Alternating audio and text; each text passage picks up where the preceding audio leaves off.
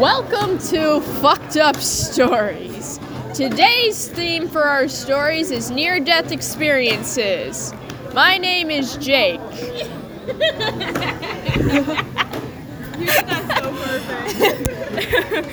My name's Yelmo. My name is Salem.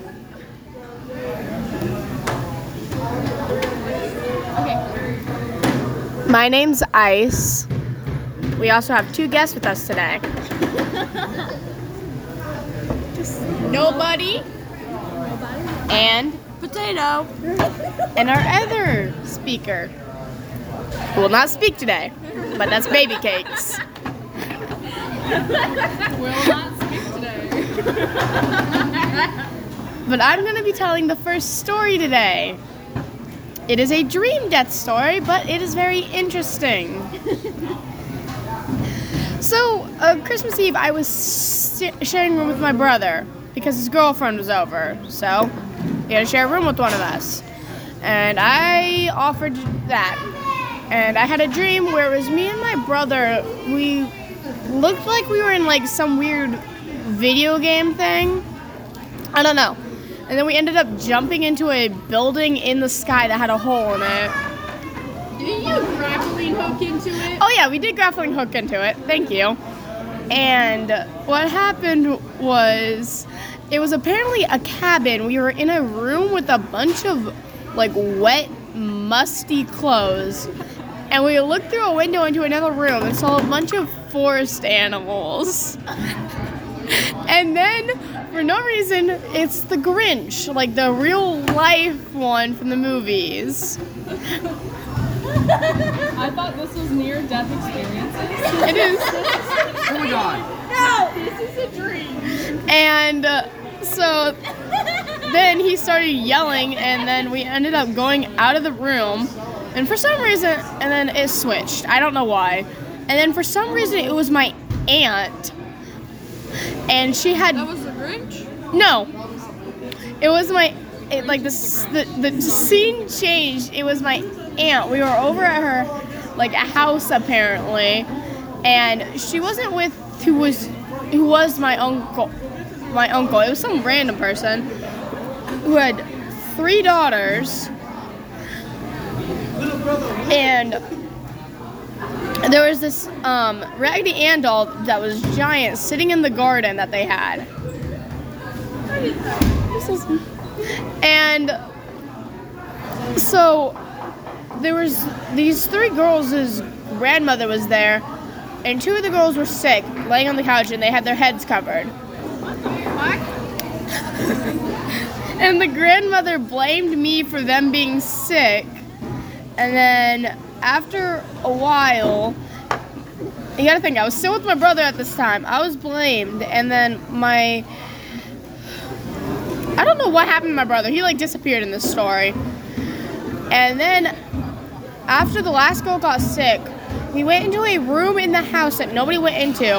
It was a little girl's room. And it was apparently the doll that was in the garden was the actual Annabelle doll. I don't know why this was in my dream. It was weird. And so I went in there with my mom and we tried to figure out like how to capture. I don't know.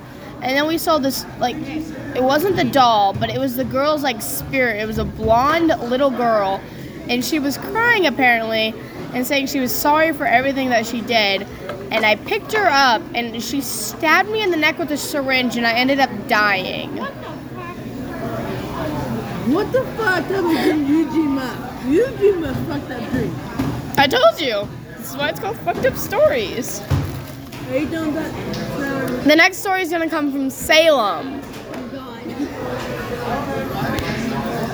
Oh so, my story is not a dream. Um, this happened when I was probably like six, and I was sitting there always complaining that my stomach hurt and all that stuff. My parents thought, oh, it's because I didn't eat, or it's because I didn't have anything to drink that day. Well, finally, it took my aunt saying that they had to take me to the hospital. Took me to the hospital. Come to find out, my appendix was about ready to explode inside of me. And so I had to get rushed to another hospital because they couldn't take care of me. I was sitting there, went into surgery, came out of it, and I was told that if I waited, waited one more day, it would have exploded and killed me. So I was kind of fucked up then because I'm six, got traumatized by that a little bit.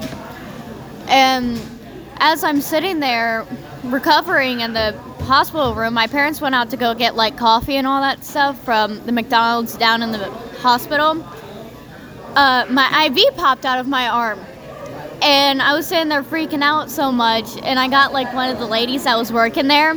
Come to find out, it was a janitor, and they had to go and get a nurse to put the IV back in my arm. So I was sitting there with IV fluid just like pulling out of my arm. I, it was horrible. Okay, next person is gonna be Jake. All right. My story isn't nearly as fun as it is terrifying. At least terrifying for me. So, I went over to my mom's boyfriend's house and I was riding a four wheeler. He let me drive. I had on a helmet at this time and we were going down the hill on the road.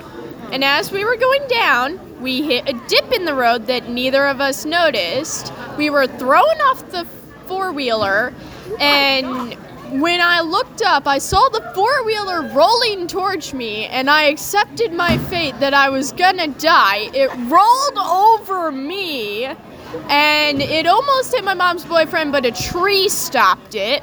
He was far down the hill. I don't know how far he got thrown. And then, with a hurt leg and a bleeding hand, I walk back up the hill about a mile and a half to his house so I can tell my mom what happened. And all I have left, all I have left on my hand is one little mark from where the gravel hit it. That's all I have. I think we should let one of our guest speakers tell their story. After that traumatizing event. What's that potato? Come on, potato. Potato, potato. Potato, potato. You want to go, Yelmo? I'm not speaking. Sure. All right. All right. Mine's not as fun as yours with the Grinch, but it was traumatizing for me. So at one point, I was dating a guy. Let's call him Jackass. he had his driver's license, and one night he came to pick me up from my house. Believe it or not, I was actually living where I am now. Well, at one point, he said he was trying to impress me by going fast around curves. Oh God. Yeah. And it was also in the middle of December. Oh, so the work Oh, no. Yeah. The roads were really slick and the car was basically slipping everywhere. So at one point we came to this two-way stop, but as you can probably guess with this story, he never stopped. He kept God, going and tried to make a U-turn on that split Oh god. but ended up being that right there while I was in the passenger seat, didn't have a seatbelt on, by the way. Oh, no. oh, you fucked up there. Oh, I know I did, but I trusted him with driving before, so I was like, okay, I'm stupid, I know. Leave me alone. Two brain cells over here. But anyway, ended up sharply turning the wheel, and besides doing what he wanted the car to do, it completely slid all the way to the guardrail. And the car, like the truck was this far by just going completely over the guardrail. Oh god. And it was like a 60 feet steep hill. Oh Jesus Christ. Yeah, with a bunch of trees there. I saw my life flash before my eyes. Well, yeah, no shit. I would have fucking shat myself right there. God, No, no. because if we would have like went across the guardrail, we both would have died. Oh no shit. So happy I'm alive now. Nobody. Anybody else have any stories? Oh god. Okay, this one's not as fucked up as my Grinch one, but it's about how I almost died from my cousin. Okay, I was about to say, no more dream stories. Megan actually one almost died. So, my cousin was staying with us for the summer. I have no idea why they got mad, but they were mad at me for some reason. And they started choking me. And it got so bad I couldn't breathe at all. And then just randomly, for no reason, they stopped and acted like it never happened. That is just fucked up. Hey, it's the cousin you had a crush on, Jake. I.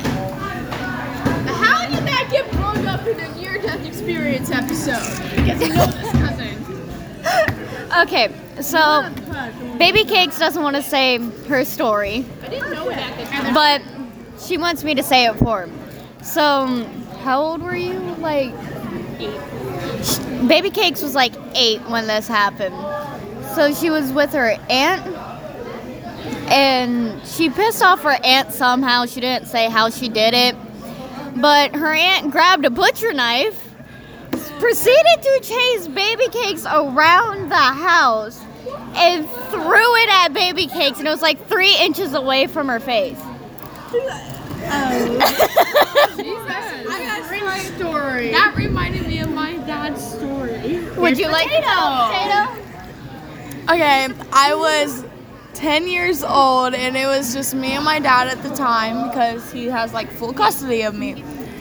And he was really drunk one night. He had like two 24 packs and a bottle of Jack. Oh and we had this glass door that had, you know, those glass doors?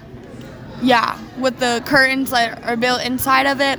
Yeah. We had one of those at the time, and he was really fucked up, obviously.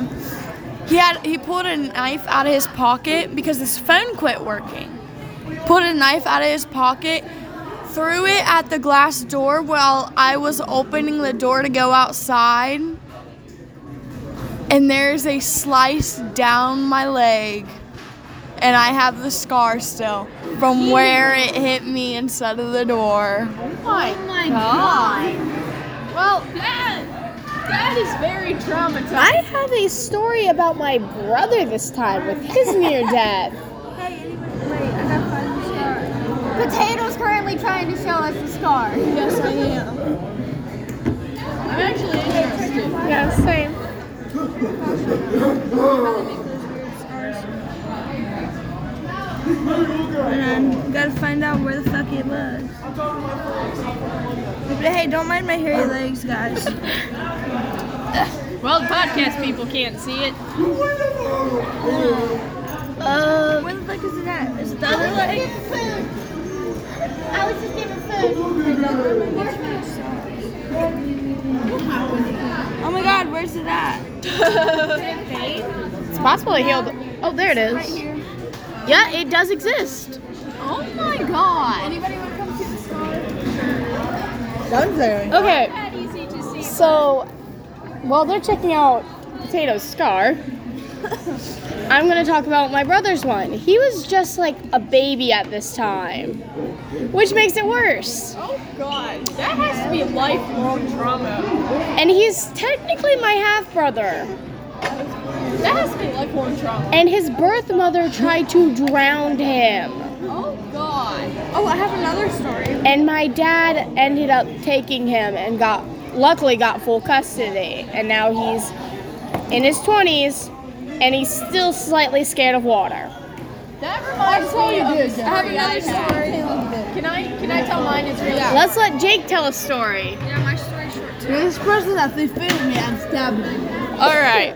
I forget exactly how old I was when this happened, but I was in a wave pool and I was separated from my mother, and I had about like five waves go over me, and I kept inhaling water. Was this the time that we were with you at Holiday World?